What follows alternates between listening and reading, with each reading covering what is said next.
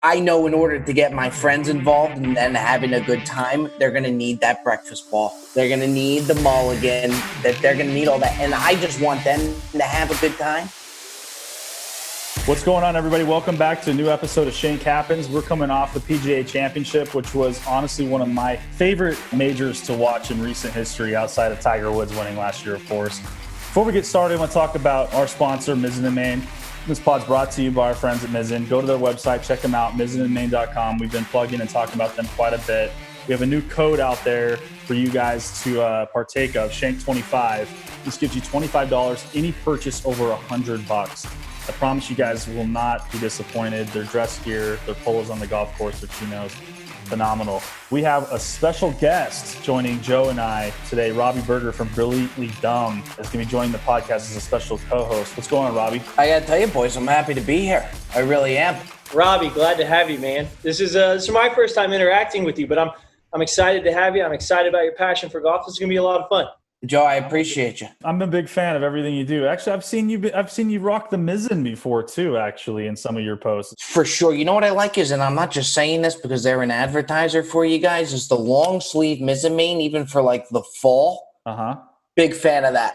Absolutely. I mean, do they have great stuff? So, we got Joe riding a Peloton right now as we're um, recording this podcast. So, excuse if he has any heavy breathing we don't no wanna, heavy breathing. We don't want to turn on it. the uh, listeners too much, but we're taking it easy, bro. Listen, I lost a bet, okay, and right now I'm I'm just in grind mode. Okay, I'm on daddy duty. One, uh, two, I I have got to get this podcast cranked out, but I also lost a bet to uh, Michael Morris from GN Golf, who bet me on the last hole closest to the pin. I have to give up dessert, and if you know me, that's a huge loss for me but I also have to work out for the next month. So we're going to fit it all in before the wife gets home, get everything done. We're good. Well, it sounds shitty, but at the same time, I think after 30 days, you might be thanking Micah. I think your wife might be uh, thanking Micah because you're going to be looking like a million bucks, it sounds like. Yeah. Wife's going to be very happy. You know, I got to eat healthy, got to do things right. So I got to tell you, Joe, if you can, if you can maintain that pace throughout this conversation, I would be very impressed because you got a good pace going right now bro, we're gonna crush it. Don't you worry about me. We're gonna, we're gonna get it all done. We're, okay, well, we'll get some frequent heart rate uh, updates from Joe over there on the bike. Uh, maybe we'll get a shirtless before and after picture posted on the Average Joe Golf uh, Instagram handle. Well. So we're gonna jump right in things and go straight to the first tee. I want to talk all things PGA Championship, but wow. Um, I know you guys tuned in and watched the event, but I, I would have to say it was probably one of the best majors I've watched in in recent history. We had I think over 10 players at one point that were within a stroke or two coming down the stretch in the last, you know, 9 to 12 holes, which was just insane. It was anyone's tournament and there's obviously a lot of fireworks that can happen the, on the back nine including on number 16, uh, which there were, but uh, you know, our boy Collin uh, ended up coming up, out and winning the event. It was his first major, his second one he's ever played in. The guy just won uh, at Jack's place just a few uh, weeks ago. He's absolutely on fire. He's only missed one cut in his entire career. Uh, it, dude, the guy is just insane. 23 years old. You know, he joins the likes of Rory, Tiger, and Jack as uh, the only person at age of 23 to win a PGA championship. So I think big things ahead uh, for Collin. Joe, uh, you had Justin Thomas uh, coming off a victory last week is your pick, and you know he made the cut. He just fizzled and didn't quite bring his A game. He had a hot front nine on Saturday, man. He did. I thought I thought for a minute I was like, "We're in this. We're coming back. We're dialed in. It's gonna be insane." But uh, congrats to Collin. Absolutely unbelievable, dude. I saw a stat today. Okay, this is interesting to me. I saw a stat that Collin did a test in college for on the on whatever that thing's called, TrackMan. TrackMan. Okay. And on the TrackMan, and his six iron numbers for consistency were in line with most PGA Tour players' numbers for their pitching wedge. That's unbelievable to me. And he's he's got a small frame too. It's not like he's a huge guy either. It's it's unbelievable. Uh, this is one major of this guy's getting to double digits. I'm telling you right now. Yeah, I mean, he has ice in his veins. I guess so. One of the takes we'll talk about a few of these players, but one of the takes, and I kind of got I got it from Jason Day's post round interview, which I'm a big Jason Day guy. I was really rooting for him to win down the stretch, and um, I'm actually going to his charity event next month, and I was like, man, I'm going to be freaking taking pictures with the Wanamaker Trophy. Like I'm already like envisioning this good time, maybe drinking out of it or something. And uh, I mean, the guy, you know, he, he, made a clutch putt on 18. He was in two sand bunkers on 18 and still made a, a double sandy par, but he came up a few strokes short. But he made a comment on in the post round interview with Amanda Balionis was like, "Hey, listen, this major is just different. Some people, um, you know, perform differently under the pressure of playing in front of fans, and especially in San Francisco, they would have tens of thousands of fans present because it's a big golf area, California being a big golf state. You know, he made a really good point. And I, I don't know. I mean, Collin's young. Um, I don't know if he performs any differently. He's had one victory prior to COVID with some fans, but it was at the Barracuda, uh, which is a lesser known event. But I don't know. I mean, the guy's right. I mean, you get people out there like the Brooks Koepkas, Dustin Johnsons, uh, even Tony Finau with a lot of experience, you know, playing in front of thousands of people they're used to that. You get these younger guys who came out firing the Cameron Champs that was right there at the end. You get Collin who ended up winning. You know, is it different playing with, you know, two camera guys and a couple media people there that are just like giving you a, a slight golf clap or something after you drive the green on 16? I mean, it's like you'd have tremendous roars, right? And you'd and you'd be hearing them because that close that course is super tight. You know, you can hear the roars from four fairways over very easily. So I don't know. What's your guys' take on that? Do you think it played a big difference for some of these guys to go out there and play nerve free and not worry about all that bullshit? You know who who looked like he was kind of rattled even without the fans being there, and I was pulling for the guy. I really was. Was Haotong Li? I think he came in. He came into that Saturday, and it's like, all right, we could actually have something here. But he just didn't look that comfortable, and he fizzled away kind of fast. Yeah. But I, I find it hard to believe it isn't what what they said isn't true. It's a totally different thing. You could just feel it. Yeah, not for sure. I, I got to tell you, man. I mean, I don't care if you're being followed by ten thousand people or you're being followed by zero people. Coming down the stretch for your first major, those nerves are there. Oh, and they had to be. For sure, for sure, they had to be. No, I, I, I agree. I mean, listen, they know the significance of that event. But to, to your point, Robbie Li, I got to meet him when I was in Abu Dhabi. The dude is amazing. He's like a class act guy. I was pulling for this yeah, guy. It really everyone, was. And he's just so like genuine and just so over the top nice. Uh, you know, there's that cool photo that always surfaces of him and Phil together in China when he was a young boy. Oh yeah, they showed they that. to yeah, play yeah. together later and shit. And like he's just a cool dude. And like everyone who I worked with at that event, that was their favorite guy there. Like they were always just like, "Oh, Haotong, like we got to go talk to him. Let's That's go interview awesome. him." He didn't understand half the questions I asked him. That's awesome. that is awesome. But he was just like, "I'll answer how I can," you know. And he was just, dude, you're just an awesome guy. So. I, I wanted him to win too. I was actually texting my friends in Dubai, like, "Oh, dude, what if our boy Li wins?" But you're right. I think he realized like Saturday's like, I'm fucking winning the PGA championship right now. Like the amount of the world on my shoulders is huge. Like, what do I, you know, you could see that. So I agree with that for sure. I mean, I, and I, would have to imagine there was a lot of other players that, you know, were playing much more calm, more collect, you know, collect just because there was no fans, you know, it's funny too, though, what you say about Trav with, uh, with Jason Day. I don't. Th- I think there was a whole lot of people. Not a whole lot of people don't like this guy. What, what could you not like about the guy? I love Jason Day. I, I, think it's just that you know he's had a lot of injuries. You know, and like I think yeah. that people who've generally been injury injury ridden, even Tiger. I mean, I have a friend that's a very close friend of mine who hates Tiger. Like he just hates him.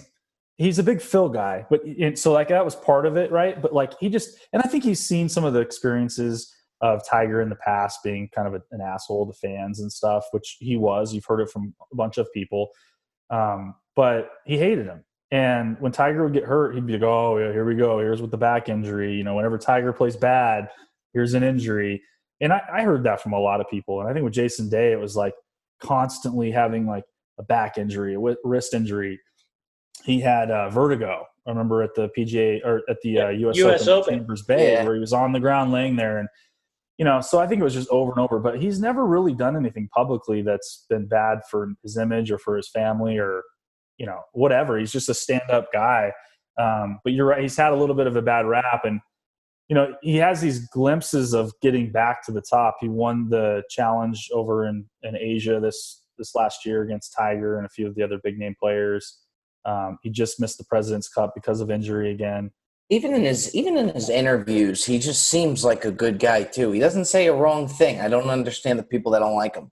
No, he's a good dude. But I mean, to talk about interviews, uh, Brooks Koepka finally kind of looked like a clown after his comments on Saturday. I mean, I I think you have to appreciate his, you know, his demeanor and like his his like confidence and it's the swagger he brings because there's a lot of that missing in golf but man, like to just completely disrespect the leaderboard like that, and your friend Dustin Johnson in an interview where like he literally didn't even smile, he didn't even like, so he didn't crack it off like as a joke or anything. He just flat out said, "I don't know who the fuck any of these other guys are. They don't have any majors. I'm not worried about them." And I think Dustin only has like one major, so it's no big deal. Like I like where I'm at. Like I think that just, I mean, I think people were starting to kind of like Brooks a little more um, here recently. I think he's kind of he's bagged on Bryson a lot. There's been a lot of banter back and forth, and people like that. But I think he kind of just dug himself another hole, and then he goes out and just shits the bed completely on Sunday. Shoots four over, and was never in contention. Uh, was never even shown on TV, and just walked off the course, you know, afterwards. And you know, it was just it is what it is. But it's like it's just insane to me. You know, he finally does not back up what he says. Because like the last couple years he's he's backed up everything he said really. He's come out and won these majors. If he hasn't won he's been in the top five. So interesting to see there but i get i guess the biggest topic that i want to talk about with brooks is the stretching uh, that his personal trainer did with him on the course. Did you guys catch that picture that, that was wild. That was wild. How could he do that and not think that that wasn't going to go viral? You know I mean, I mean? it just I, looked I mean, you see a couple angles of it, but the one angle where like the flat out person looks like they're just giving him a BJ or something right there on the course is right, just, right there on the. I mean, it was just like, dude, what is going on here? And like, how do you not Bro, meme this? You know. What what else is it is a trainer for if not to ease the tension? You know what I'm saying? Like, yeah, yeah, sure, sure looked like that. I'll tell you that much. I was like, but man. Even, if you think back to the uh, to the Brooks thing, which is really wild too, you could tell that McIlroy got fed up with it because McIlroy usually just flies under the radar and doesn't really say much. He mm-hmm. got fed up, and I don't blame him. And he oh, finally yeah. said something. Yeah, I respect it. I love. I do Rory too. Said. I do too. I thought it was really great it. because you're right. Rory is a guy who is arguably the most respectful and respectable on the PGA Tour. I mean, he is the definition of class, and 100%. everything about him just is is encouraging. And I think he I think he made the right move this week. You know, backing up what he did with DJ and stepping up to the plate and saying, "Hey, you know, you, you can't throw shade at a guy who's done what he's done." No doubt about it. And it's like he finally got fed up and felt the need to say something. And and I'm glad is at this point with Koepka, it's almost at the point where it, it's kind of turning into a shtick and he's kind of playing off of it. So I think he feeds off it, so I'll give him that. You got to give him credit for for doing it, but it, it's kind of getting hard to take seriously time and time again. I mean, if he just added a smile to what he said or a little yeah. chuckle, it makes it completely different. But that guy was just stone cold, yeah. like yeah, he meant every word, you know. And it was and like at, at the same uh, time too, it, it does help the game of golf because it gets people going. And like Travis, you said, it's kind of been missing that to to an extent. You know what I mean? Like a no, villain type guy. Yeah, listen, that's, that's I, a great point, Rob. I don't mind it. I mean, it's giving me a lot of content to use in terms of just hundred percent because it's hard to find drama in golf. I think we can all relate to the stupid shot or the shank or you know w- whatever you do on the golf course as like a an amateur golfer. But in terms of the professional level, you know, yeah, you've I've had like the Smylie missing every cut possible under the sun, and I've had Patrick Reed just continuing to be an idiot and make mistakes over and over and over again. But outside of that, it's like having the Bryson Brooks feud, the Brooks hot takes, the Bryson dumb quotes, and you know, so these are they're good things for a meme page. So I mean, I appreciate it, but it's like I just think with Brooks, part of when you get to that level and when you reach that height, I think of of, of fame or or whatever in a sport, you got to kind of look at it and say, all right, like I need to probably be more respectful to those. And then also just the people who are like looking up to you and wanting to, you know, follow in your footsteps and stuff. I, to me, it's just like some, some douche comments that have come from him. I agree and I don't. And here's why. Okay. First of all, as I sit here and get my Bryson on, right now. Okay, after my eight thousand calories that Bryson's I've taken not in. on a Peloton, dude. He's eating steak and potatoes and benching four hundred I'll, pounds. t- I'll tell you who is on a Peloton that you kind of look like in a way, Joe. And it's Rory a good McIlroy, thing. I get it all the Absolutely. I, I, I mean, it it's like, come on. How can I not say? That? How can I not say that? You look like Rory McIlroy right now. I'll take it. You know, And there's I, I nothing love wrong him. with that. There's nothing There's wrong nothing. with that. But here's what I'm going to say. Okay, who else was at the PGA Championship? I'm not sure why he was there, but he was there watching as a fan. Steph Curry. Okay, the guy's the guy's a genuinely nice guy. Also believed to be one of the cockier guys in the NBA, and especially on the golf course. I love him to death, and is I think he's an incredibly nice guy. But I also believe he's probably the best shooter in history of the NBA, and I believe he believes that. And I think as a professional athlete, you have to believe that about yourself if you're going to be the best. The only difference that I see, because Michael Jordan did it, Kobe did it, you know, everybody, everybody who is the greatest, arguably in their sport, stands up and says, I am the greatest. Brooks does that. The only thing that I think Brooks doesn't do well is know how to play a crap. He just doesn't give a crap. He's like, you know what? Screw all y'all. I am the best. Instead of being like, hey, I think I'm the best. And this is what it is. He's he just pisses people off. And that's the thing that's disappointing to your point of like not being able to grow the game, not being able to encourage the next generation of fans. And that's what I'd like to see more out of. I'm fine with him believing he's the best though. I respect that. I respect that 100%. I think it's just it's respecting your competition too. I mean, I know like MJ and those like he hated Isaiah Thomas and he was he was tough on you know his opponents and stuff, but like the, the comments he made this weekend were just flat out disrespectful. You know what I mean? Like he's clapped back, I think, really well at some of the stuff like Bryson and others have said, but like with Rory, Rory's clapped back now several times about Brooks, but he's done so honorably to where like we all know like that was a really good bitch slap, but he's not going to be like scrutinized over it uh, by the public or by us or whatever. You know, he's just it was just a flat out bitch slap for us all to see and hear and move on. You know, Yeah, and that's what was so shocking to me about it was like you wonder what the guys around golf think about it and him saying that, and you got to think that they talk about it. But the, the just surprising thing was Rory finally was like, "All right, enough of this shit." So going back to Collin, our, our champion, I mean, he chipped in for birdie and then comes on goes on to 16, which was a drivable par four, but tricky shot. I mean, you had to hit a really good, you know, cut shot into that green. A lot of guys were playing less than driver. Matt Wolff hit the, the front of the green with uh, less than driver. So did Finau.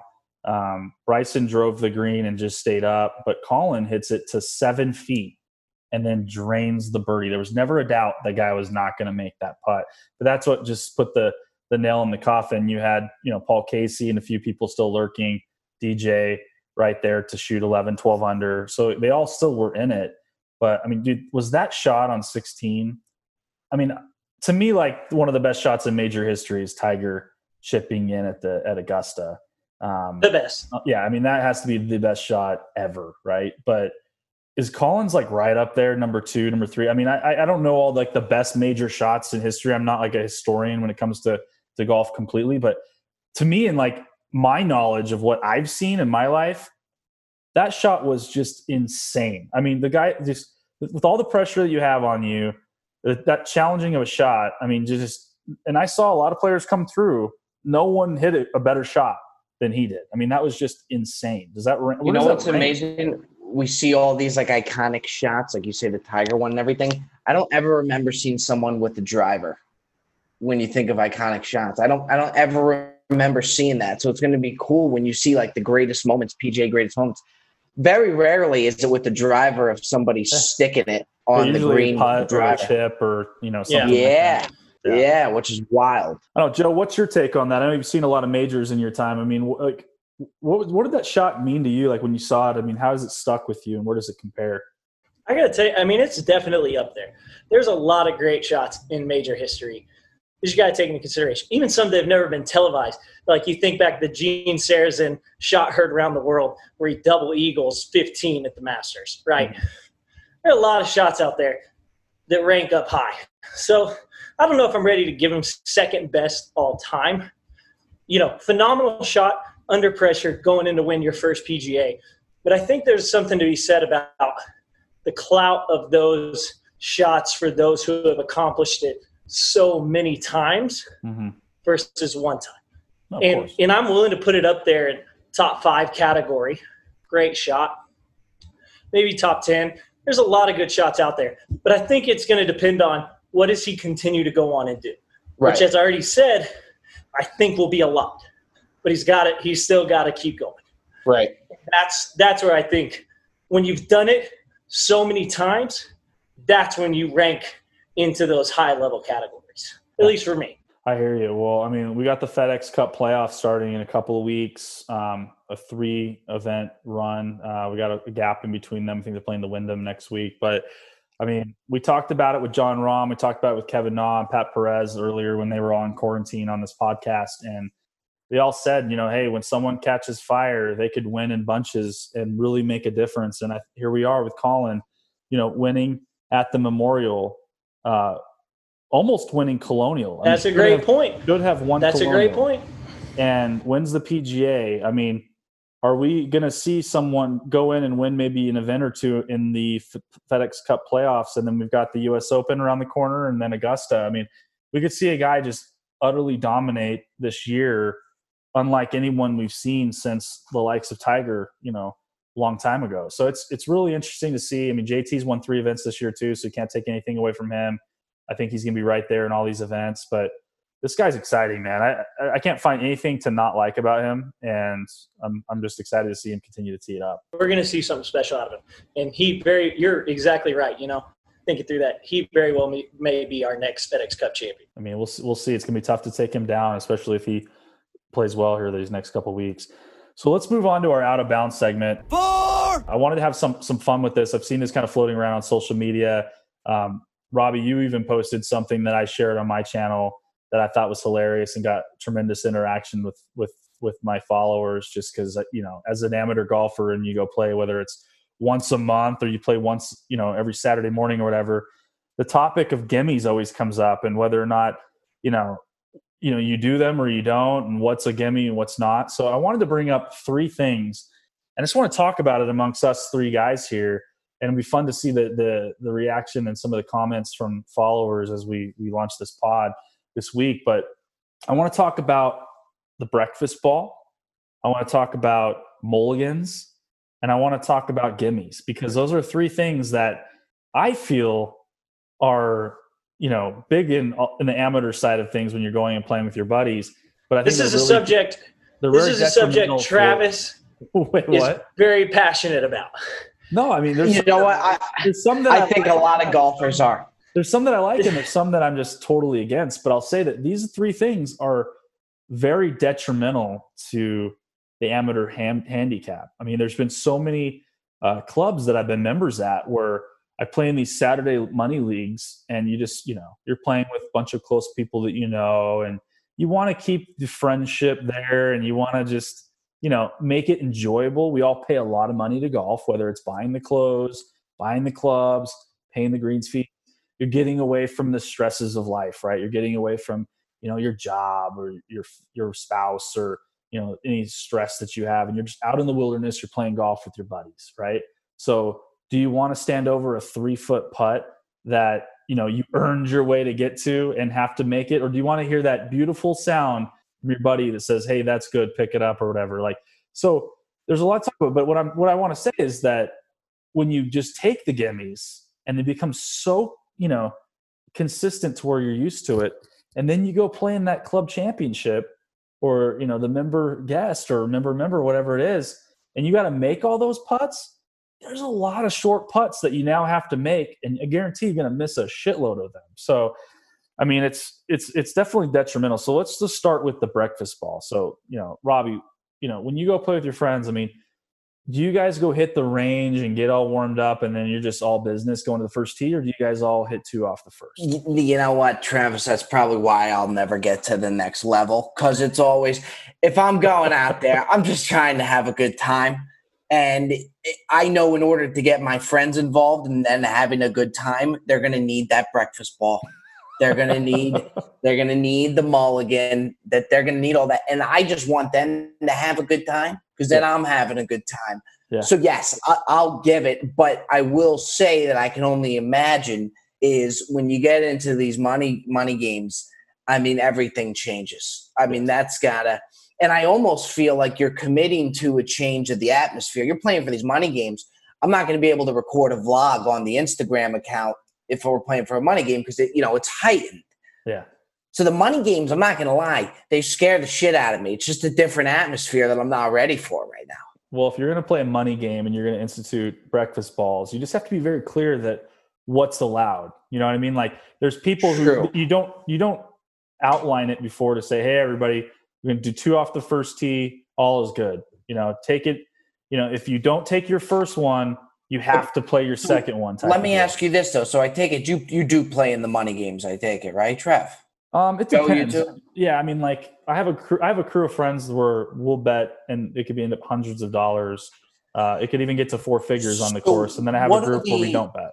What do the most arguments come from? Is it out of the gimmies? I would assume because everything else is already established: mullies, breakfast balls, all that good stuff. No, I mean, I think from a gimmies perspective, it's generally pretty clear. Like you can, it's up to you to give your competitor a gimme, and there's a there's some strategy involved in it, right? So the first five or six holes, I could be like, "Hey, Robbie, that's good. Pick it up, pick it up, pick it up." And you're like, oh, dude, what a gentleman. Now I got to return the favor too at the same time. You got to return the favor. It's kind of like you always hear that comment of, hey, remember, remember that though, okay? Remember that though. And then, or and then when it gets to the to end, like, yeah, when it gets to the end, it's like, you ain't made no putts. Joe looks at right. me and he's like, hey man, is this good? Right? I'm like, uh, no, buddy, you got to make this shit. We're getting down to the end. This is the real deal here. And now you're like, right. oh, and then you get mad. You're like, fuck that guy. He's been giving me putts all day long, and now I got to make this. And like, totally, yeah, you're screwed. So, and then you're in your head by the before you even hit the putt. There's so many things going on. Yeah. So, so Joe, where are so you at on terms of breakfast ball? Where, where, do you stand on two off the first? Listen, here's I, this my my mentality is very similar across the board. If I'm going out, Robbie, to have a good time with my friends, I'm not stressed. Right. Drop it where you lost it. Let's have fun. Let's have a good time. When it comes to the money game, I'm not talking to you. I'm not looking at you. I'm going home a winner. Okay. So it's a so different it's, it's atmosphere. Pretty, it's clear cut for me, man, is like if I'm competing, I'm competing. If I'm right. having fun, I'm having fun. And if we're going out for a fun round, I don't expect you to go and post your score to your handicap. I don't Respect. expect I expect okay. you to I expect you to have a fun conversation. I expect you to, you know, hit balls and shots that you wouldn't want to try normally. Right. And it's more for the camaraderie. If we're going out and playing for real, that's totally when it's real. Game now. Right. And so, and you know me, I I do not go to the range. I won't touch it. Don't care. Just it's not for me. I, I'd rather go in blind and not work hard at the range than go and spend time grinding on my swing. It's but I always go in with I go in with the attitude, I'm not getting a breakfast ball, so I better hit it good. Hmm. And if I don't you. hit it good, I better figure out how to get onto the green from wherever I spray.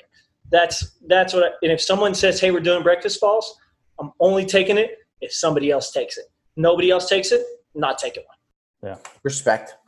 Yeah. So uh, listen, I, I, I, am like in the I'm the same boat as you in terms of uh, practice. Like, depending on where I'm playing, like I was in Doral all weekend, and I wanted to hit at least for 20 minutes or so before I played. I mean, these were these are big boy courses with crazy rough, a lot of water. So I wanted to make sure that I didn't do something stupid the first couple holes where I was like, dude, if you hit the range, you probably wouldn't have done that or done that as bad, right? So those things those things always come back to haunt you, but I'm actually a big fan of the breakfast ball. Um, out of all of the, the things that we're going to talk about, mainly because I don't give a shit. Like I'm not going to be a pro golfer ever. I don't care. I'm never going to be a scratch golfer. Uh, you know, I'm I've been a sing- I'm I'm barely a single digit handicapper on the higher end though, and I've been down to a seven in my life, and that's that's best I'd ever be. Like I like I'm not going to go grind and go get lessons like crazy, and because the time I have that's available to me now, I want to play golf that I enjoy. So I'll use the story as an example. Like a lot of times, my first shot off the tee, it, you know, isn't the best in terms of like distance or play, but I usually will find a fairway and like it is what it is because you usually swing pretty easy, especially if you're not going to the range like Joe and I. But at the end of the day, like uh, the story that I want to use is we flew all the way to Ireland, me and my few buddies, okay? And we went and played Portmarnock was the first course we played, which was an awesome course. And we we play this thing called the Bowdaggets Cup. And let's we, we call it Bowdaggets because I call it when you get major chafage from walking miles and days in a row, whatever. My Good friends work. and I's always called it Bowdaggets. Like all I oh, like that Bowdaggets. So we just called it the Bowdaggets Cup. We've got this amazing mini trophy and the, one of the first ones we did was in Ireland. So we, we tee off in Portmarnock, and we've got one of my buddies was like, doesn't want to do breakfast balls, whatever. And he hits it into the fucking ocean, you know? And then I hit it into this bunker, and all the bunkers over there suck. They all suck.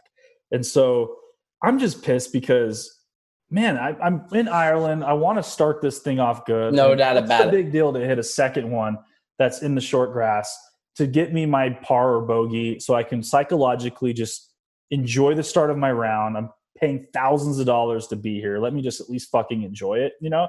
But everyone's like, no, no breakfast balls. We're taking this seriously. Like, you know, and I ended up making like a seven, I think, on that hole. And I was just fucking hot for the 1st four holes or five holes. Yeah. And I'm like, dude, I should be enjoying Ireland and this course and here I am now thinking like I'm already three over after one, like, you know, and I'm pissed at my my buddies and stuff, you know, and it's just stupid. So I, am not saying my thoughts and you know everything went, that I went through that and that experience is the right way to look at it. But it was like, man, my de- my demeanor and me enjoying that day would have been significantly different if like we could all just agreed to hit two off the first and just be on with our day, you know. But I'm down with that. Getting to that good start is everything. I mean, that that is like, look, I, I'd rather have you could give me a good back nine, a good front nine, and a horrendous back nine. I'll take it. Yeah. You know what's funny? And actually I'm with you though. Once, give me a good start. Just give me a good start. I played with a guy once that uh no matter what what he shot, he'd give himself a par on the first hole. And I'm like, what? And he's like, yeah, dude, like it's just psychological for me. So like I just I just put down that par, like you know, par on the first, and then I just go to the second, and I play my. what game. a guy, my I'm kind like, of guy. I'm like, all right, dude. I don't know about that, but dude, psychological for me too. I do it all eighteen. That's yeah, yeah, yeah. Wow. I, do, I shot. I shot. 22 under the other day. It was great. I need I need that guy keeping my score. No shit. So what about if we move on to mulligans? So there's the common thing of people that are like, hey, let's do one mulligan around or hey let's do one mulligan per nine there was a lot of memes with trump signing a lot of his executive orders early on in his administration and there was a meme that i loved that just said like one mulligan per nine holes you know and it was now an executive order for all you know like there's people who live by that shit you know oh hey i did or, or hey i didn't take my breakfast ball so i'm taking my lunch ball or whatever yeah. you know you hear yeah. that all the time. I've time heard that i've heard it yep I personally, I'll start this one out. I think all of that isn't good. I think I think the mulligan thing is just not good. It's like you hit a bad shot, just live with it. I think part of golf that makes it fun is that you are now challenged with whatever situation you put yourself in. And I think some of the best shots I've ever hit in my pl- time playing golf have been where I'm in the complete shit and I find a creative way to get out of it or even onto the green or something and make a number or, or do something fun. You know, obviously it can be the complete opposite where you put up an extremely high number and it could derail your round. But that's kind of part of learning is you take your medicine, you limit your risks and limit the big number that you can put on the board. But I, am just completely against doing mulligans and against uh, you know lunch balls or like whatever you want dinner balls whatever you want to call it time of day i just think to me like i'm for sure against this Um, you know, I've I've been part of rounds where people have said, "Hey, let's all reload." Like we all hit a shitty shot. They're like, "Hey, let's just all reload." When I'm in a when I'm in a uh, state of mind where like we're just all having fun and no one cares, we're not gambling, whatever it may be. Like, yeah, I don't care. Let's just do it. Let's leave the course with a good good attitude, kind of like Joe talked about earlier. But that's key, right? Being no mulligans. That's key. What you what you just said right there is is exactly right. If we're having fun, you know, it's the same kind of deal.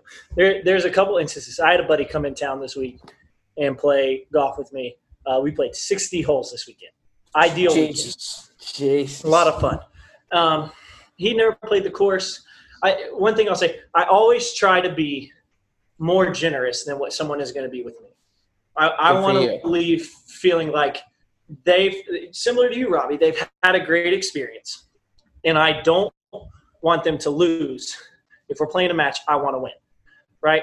And so, so I'm always going to try to be more generous and make sure that I, I put in the work to, to accomplish what I want to accomplish in my round.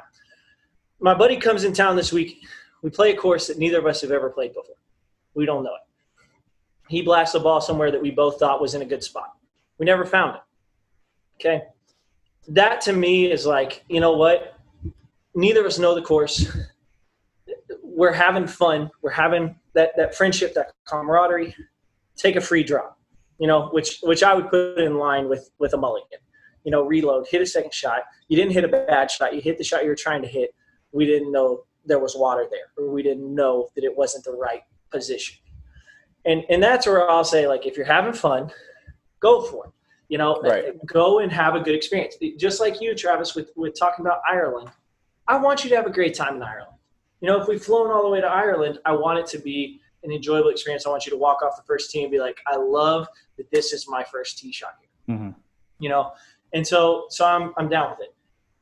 Again, there's a difference between going to Ireland or going out and playing with your buddy and going to your home club and playing somebody in a match. Yeah. And if we're playing in a match or we're playing a money game, your shot is your shot. You know, yeah. that that is what it is. And that's that's where I draw my lines. Yeah. I don't know, Robbie. I take you as a mulligan guy. You like that mulligan? Do you have, you have the extra ball in your pocket or what? Balls always in the extra pocket, no doubt about it. But but my thing at the same time too is if you are a good player and you do play these games and you have yourself a, a handicap that you stick to and all that, don't be going with the two mulligans and then saying your handicap is so and so without considering those mulligans because mm-hmm. it never is.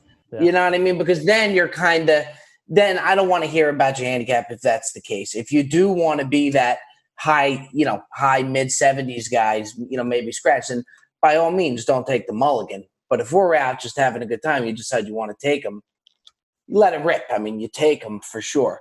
But the handicap thing, it's like take it easy because you're not really playing. Same thing with with strokes, even on the handicap too, with gimmies that I know we're getting into. It's just like you know they're not gimmies. Back to my tweet, it was like some of these gimmies. You, are thinking to yourself, that is not a gimme by any means. Yeah.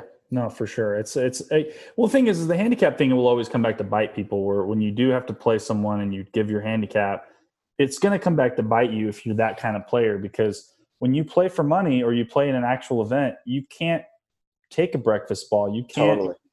play mulligans or reloads or you know all that shit. It's just it's out the window. And so like at that point, it's like okay, so you normally shoot you know high 70s or whatever you want to say, and then you shoot 88. You know, it's like uh, that's not really right. you playing bad. It's just you playing to the rules. And I guess to Joe's point earlier, I think the biggest thing is a lot of players don't really play the rules in sense, you know, lot, in Texas at least, where Joe and I live, a lot of times when you go, you know, there's there's red stakes along the fairways for the most part. There's a lot of courses though around here that you can hit in the backyards and you got to re-tee and stuff. But you know, there's a lot of people like, hey, look, you hit that like 200 yards or 240, and you know, it went into that backyard, whatever. But go, just go drop it kind of where it went in. Let's keep the pace of play going.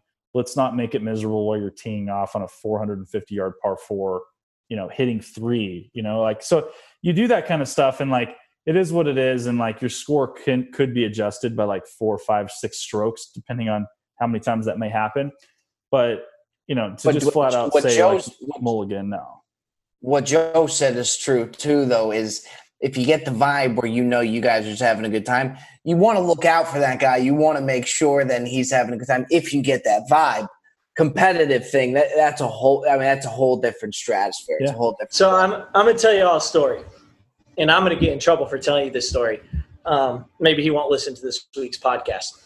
Bryce Butler, one of my best friends on the planet, uh, a dude who is like a brother to me, and is very passionate about the game of golf gave me a hard time. I think we're about to talk about gimmies. Gave me a hard time because in, in Robbie, you don't know me that well. Travis, you know me pretty well. I'm putting is one of the stronger parts of my game. If it's inside of three feet, I'm going to make it 99 out of 100 times. And um, I, you know, I if if I have a three footer, I usually just walk up if we're playing a friendly game, pick it up, move on, pace of play. So not playing for anything, you know. We're just having a good time, have a conversation. Bryce calls me out at Pursell Farms one time. You don't make your putts. Our matches would be a lot closer if you made all your putts. And I was like, are, are you sure you want to like push? He's like, we're playing a match. Next next 18, we're playing a match. I want to play real PGA Tour rules. I gave him six strokes. On hole four, I've sent him back to the tee box for the fourth time to re tee, and he's losing by 16 shots. because, yeah, because he had no idea how like actually, how intense the rules actually can be. And this was early on when Bryce was was first getting into golf, and and you know, he's a competitor, right? He's an NFL receiver. He's a competitor, and, and he wants to win at everything. And I commend him for that. I'm not giving him a hard time for this. It was early on. We have very good matches now. He's a great player. But a lot of people, I don't think, realize what people who actually work in the industry are familiar with golf, how intense the rules of golf actually are, yeah. and how right. it can quickly go downhill and lead to a bad time if you're not playing for the fun and the camaraderie together. That's totally. that's my point. So no, that's a good that's a good story, and I, I I'll go back to this Ireland trip, but there was a round, and I feel bad about it. I feel bad about it thinking about my friend's experience, but I, we also laugh about it. But John, who you you know, Joe, he he played the round of his life at I think it was called the Island Club in Ireland, and the guy was on fire. I mean, he couldn't miss anything. He was shooting like under par for most of the round. I think he ended up shooting like one over um, which is great to go out to Ireland and, and play like one of the rounds of your life. And me and my other friend Steve, we were both were playing pretty good to start. I think I was I was like even through three or four, and I was kind of like getting this vibe. We're all walking. I love walking when I'm playing golf. Like I always play better. I'm more focused. Usually hit the right clubs. Um, and I get into the the marsh or whatever you want to call it, and I didn't take my medicine, and I just got screwed. And I, I, I, took like two shots to get out. The second shot getting out was actually not that great. ended up making a 10. We don't play the double bogey max or you know whatever in these in these types of tournaments. We just we play to the numbers. So if you shoot a 14, you're gonna write down a 14. And so and we play stroke stroke play in these events. So I'm just getting pissed. I'm like in it and then I'm completely out and something happened to my friend Steve a few holes later where he made a big number and he's pissed. So I don't say a fucking word the entire round to anybody. We're in Ireland, we're spending thousands of dollars, having the time of our life, playing great courses, and I don't even speak a word for like 14 holes. Steve doesn't speak a word for probably at least 12 holes to anybody. And John's and John's playing the round of his life and can't even talk to anybody about that's it. rough oh the poor i guy. hate that i hate that though that's why that's why i'm in support of fun go hang with your friends rounds yeah right that's Gotta that to me is Gotta exactly why yeah you know we, matches you don't need to have intense matches on bro strips like that because you want the memories you don't what's what's the 15 bucks you win if you don't have a positive memory 100% Not for sure. So last but not least are the gimmies. So I, I, I mean, it, it just depends. I mean, like to Joe's point, he, he, is a great putter. I've played with him enough to know that. Um, you know, when you when you have three footers or four footers, five footers, yeah, you're going to have some that you miss. But if you're playing for, you know, pride or you're playing for a match, even if it's friendly match, like you want to see those putts go in because there's that one you can miss that could affect your tee shot on the next hole because you're still thinking about that putt that lipped out or whatever, right? But you know, there is a distance where it's like, dude, you're really gonna make someone putt that. And it's it's I don't know, it's for sure two feet. You know, it could creep into that three-ish range for some people, but you know, there's gimmies that are out there, man, that are like to your point, Robbie, like five feet. You know, I've seen gimmies that are more than that. Where like you, these Saturday morning games with people are like, oh, that's good, pick it up, no big deal, and it's like, that's good in whose book? Because well, you you know you know too, what like, you're playing for. Joe, you say you're in if you're in specific, you know, a certain amount of feet, it's just about 99 to 100. Out of 100, there are guys, the guys who are like mid 80s or like, you know, low 90s, like where I'll be, mid 80s, low 90s. I know damn well there's some three foot putts that are by no means, no way. So, like, even them, especially, will say, you know, my handicap's this, but if you're actually finishing those, those guys, you can add on five more strokes at least for their handicap. Yeah.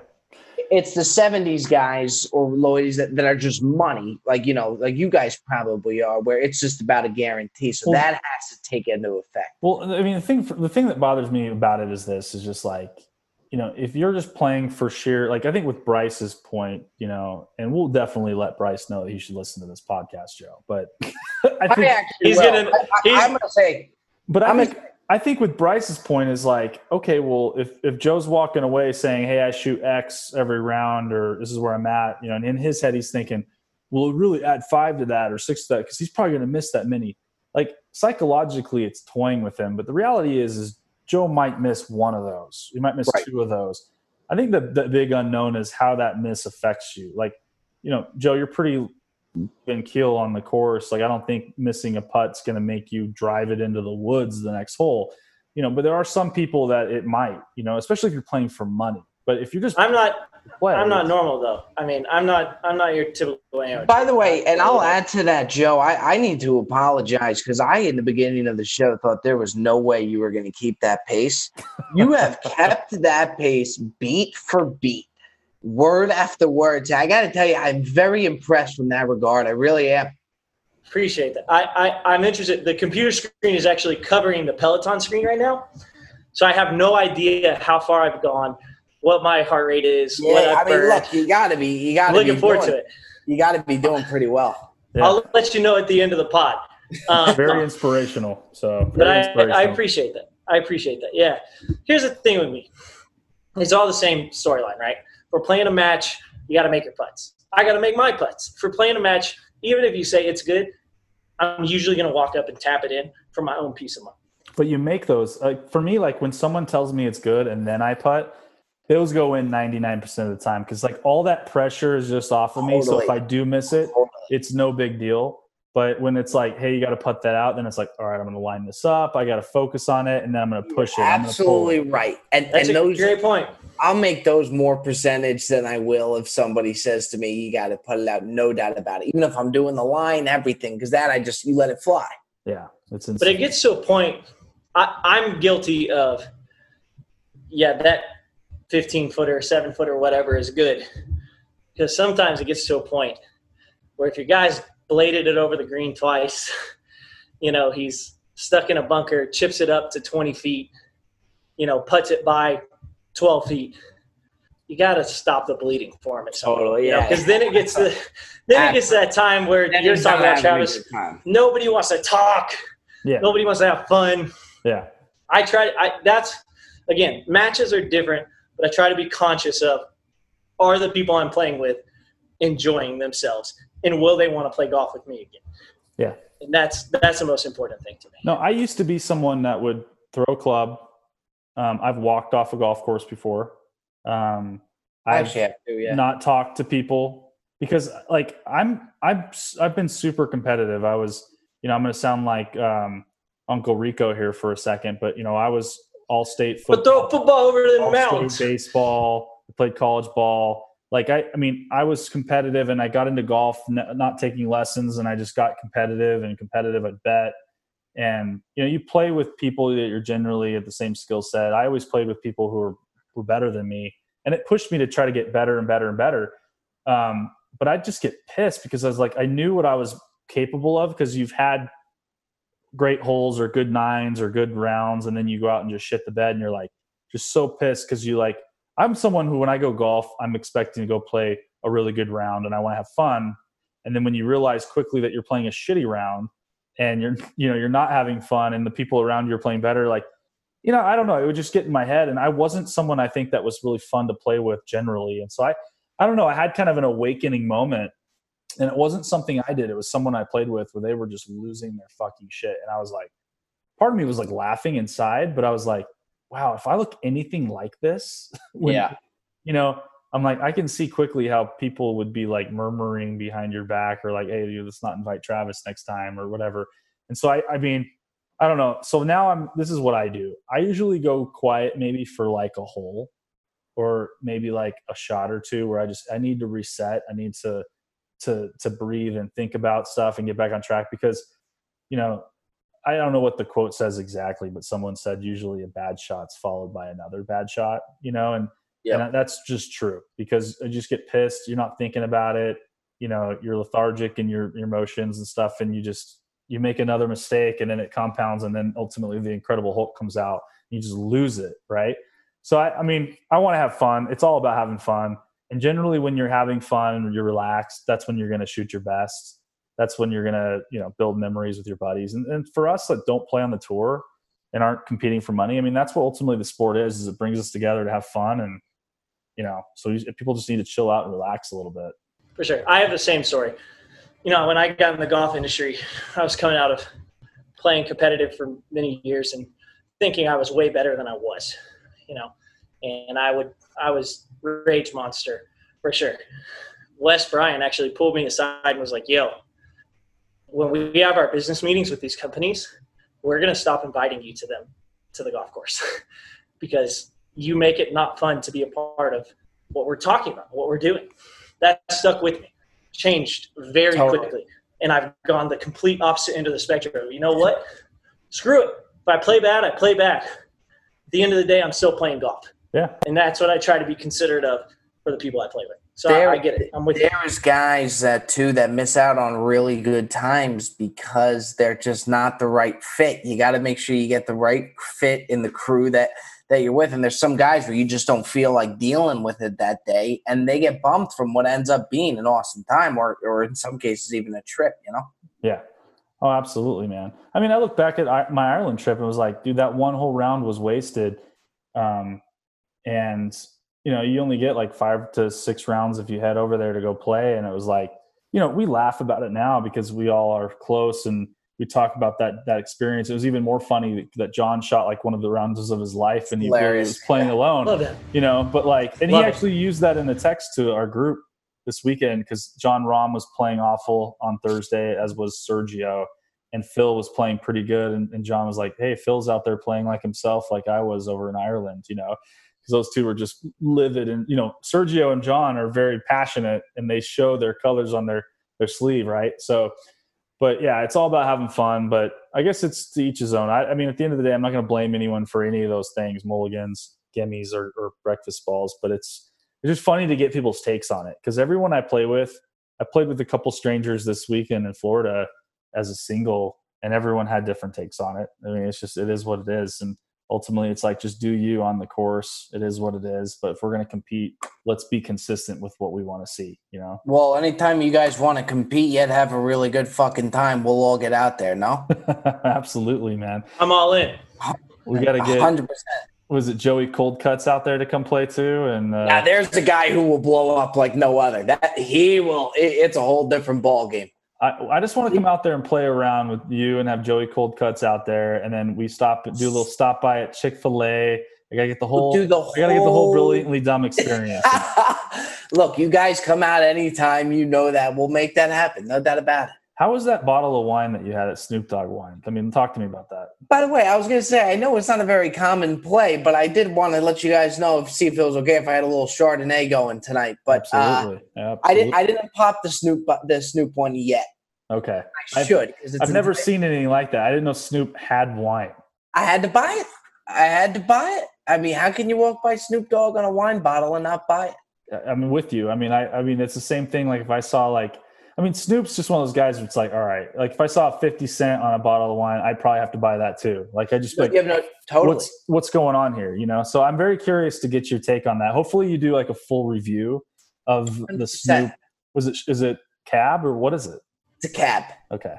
Oh man, I'm in on that. I'm coming in. I will. I may I'll finish my workout and then we'll we'll go wine tasting. Yeah, I'm, go. I'm, gonna say I'm gonna save a couple Snoop Snoop bottles for you guys. So I don't know. A bottle it, of wine could be considered dessert. I don't know, Joe. What do you think? I get I get one dessert a week, so there you go. There it is. I love it. I love it. All right. Well, man, this is a good this is a good time to have you on, Robbie. I appreciate it, dude. It's always hey, fun to see your content and what you're doing, man. I love it. I appreciate you boys, and in all honesty, thank you what you guys do for the game. I think you guys are awesome. That was a lot of fun. I enjoyed that. What's up with your pod? So, real quick, so you launched a pod here previously, just right before we did, um, and you've had some major guests on, and I've loved following it along. So, talk to us a little bit about what you're doing and what's to come here for you and your podcast. Yeah, I mean it's been fun, man. It's been a wild ride. We just had a um, podcast with Steve-O from Jackass, which is pretty funny. So he That's just awesome. came on um, yeah, man, it's been a good little run. We had the Entourage crew on, and um, it, it, dude, it's a fun thing to do. You know, we're able to get a lot more interviews. Um, you know, they might not have been able to with the whole Zoom and everything. People have more time nowadays, so we've kind of used it to our advantage. Yeah. So what's so I'm a big Entourage guy. I love it, and I got to friend uh, Adrian Grenier a little bit, and it all started through social media. And um, I got to meet him, and we went to his 40th birthday party in Connecticut um, and party with him and some of his crew. And I, I, will just have to be honest, dude. I was a little like just taken back because he's not Vinny Chase. You know what I mean? He's like the furthest thing from Vinny well, Chase, and I was like, okay, like I was old enough to know that you know, you know, when you meet your heroes, sometimes you know you're going to be disappointed, or you meet like a movie star that you like, you're going to be kind of disappointed. Yeah. I want to say I was disappointed because he's a good guy and I think he, he, stands for a lot of good things, but he's not Vinny Chase at all. There's two guys who are not anything like their character, and that's Jeremy Piven, as Ari Gold, and Adrian Grenier. Mm-hmm. And the rest of them, Connolly, Kevin Dillon, Johnny Drama, Jerry Ferrara, are identical. Yeah. I absolutely would not, you know, I've golfed with Connolly and everything. Like, I it's amazing, and they're just really good friends, and they they bust each other's balls like you wouldn't believe, and that's what made the show so great. But and I think they'll be they'll tell you too. Th- those were the two guys that were not really true to character. They did a great job, but not what those other guys were. Yeah, no, it's interesting. How was Doug Ellin? I saw he was on there, part of it too. Awesome. He's a great guy. Yeah, That's yeah, cool. yeah. Cool. He's a really good guy. Smart man too. Awesome. Well, listen, you guys, if you're not following uh, Robbie, follow his Instagram hand- handle, Brilliantly Dumb, and then also just check out his podcast. He's had some amazing guests on. It's always a good time listening to the shit that you pull up and just like this, everything kind of relates to what you do in your life. And you just make it super comical, dude. So I love everything. Hey, I appreciate out. you, boys. Joe, pleasure to meet you, my man. Only guy I've ever seen being able to pump out that Peloton. All no shit. I guess if we ever had McIlroy as a true guest and not yeah. the doppelganger, he'd probably be riding the Peloton too. So listen, dude, but for real, got, thank, go ahead we got we got 20 miles pumped out in 60 minutes so we're rocking and rolling. Holy shit. for real. Thank right. you for everything you guys do. You guys are awesome. Awesome. Thank you man you as well robbie. thank you. take care take care i'm out. I'm out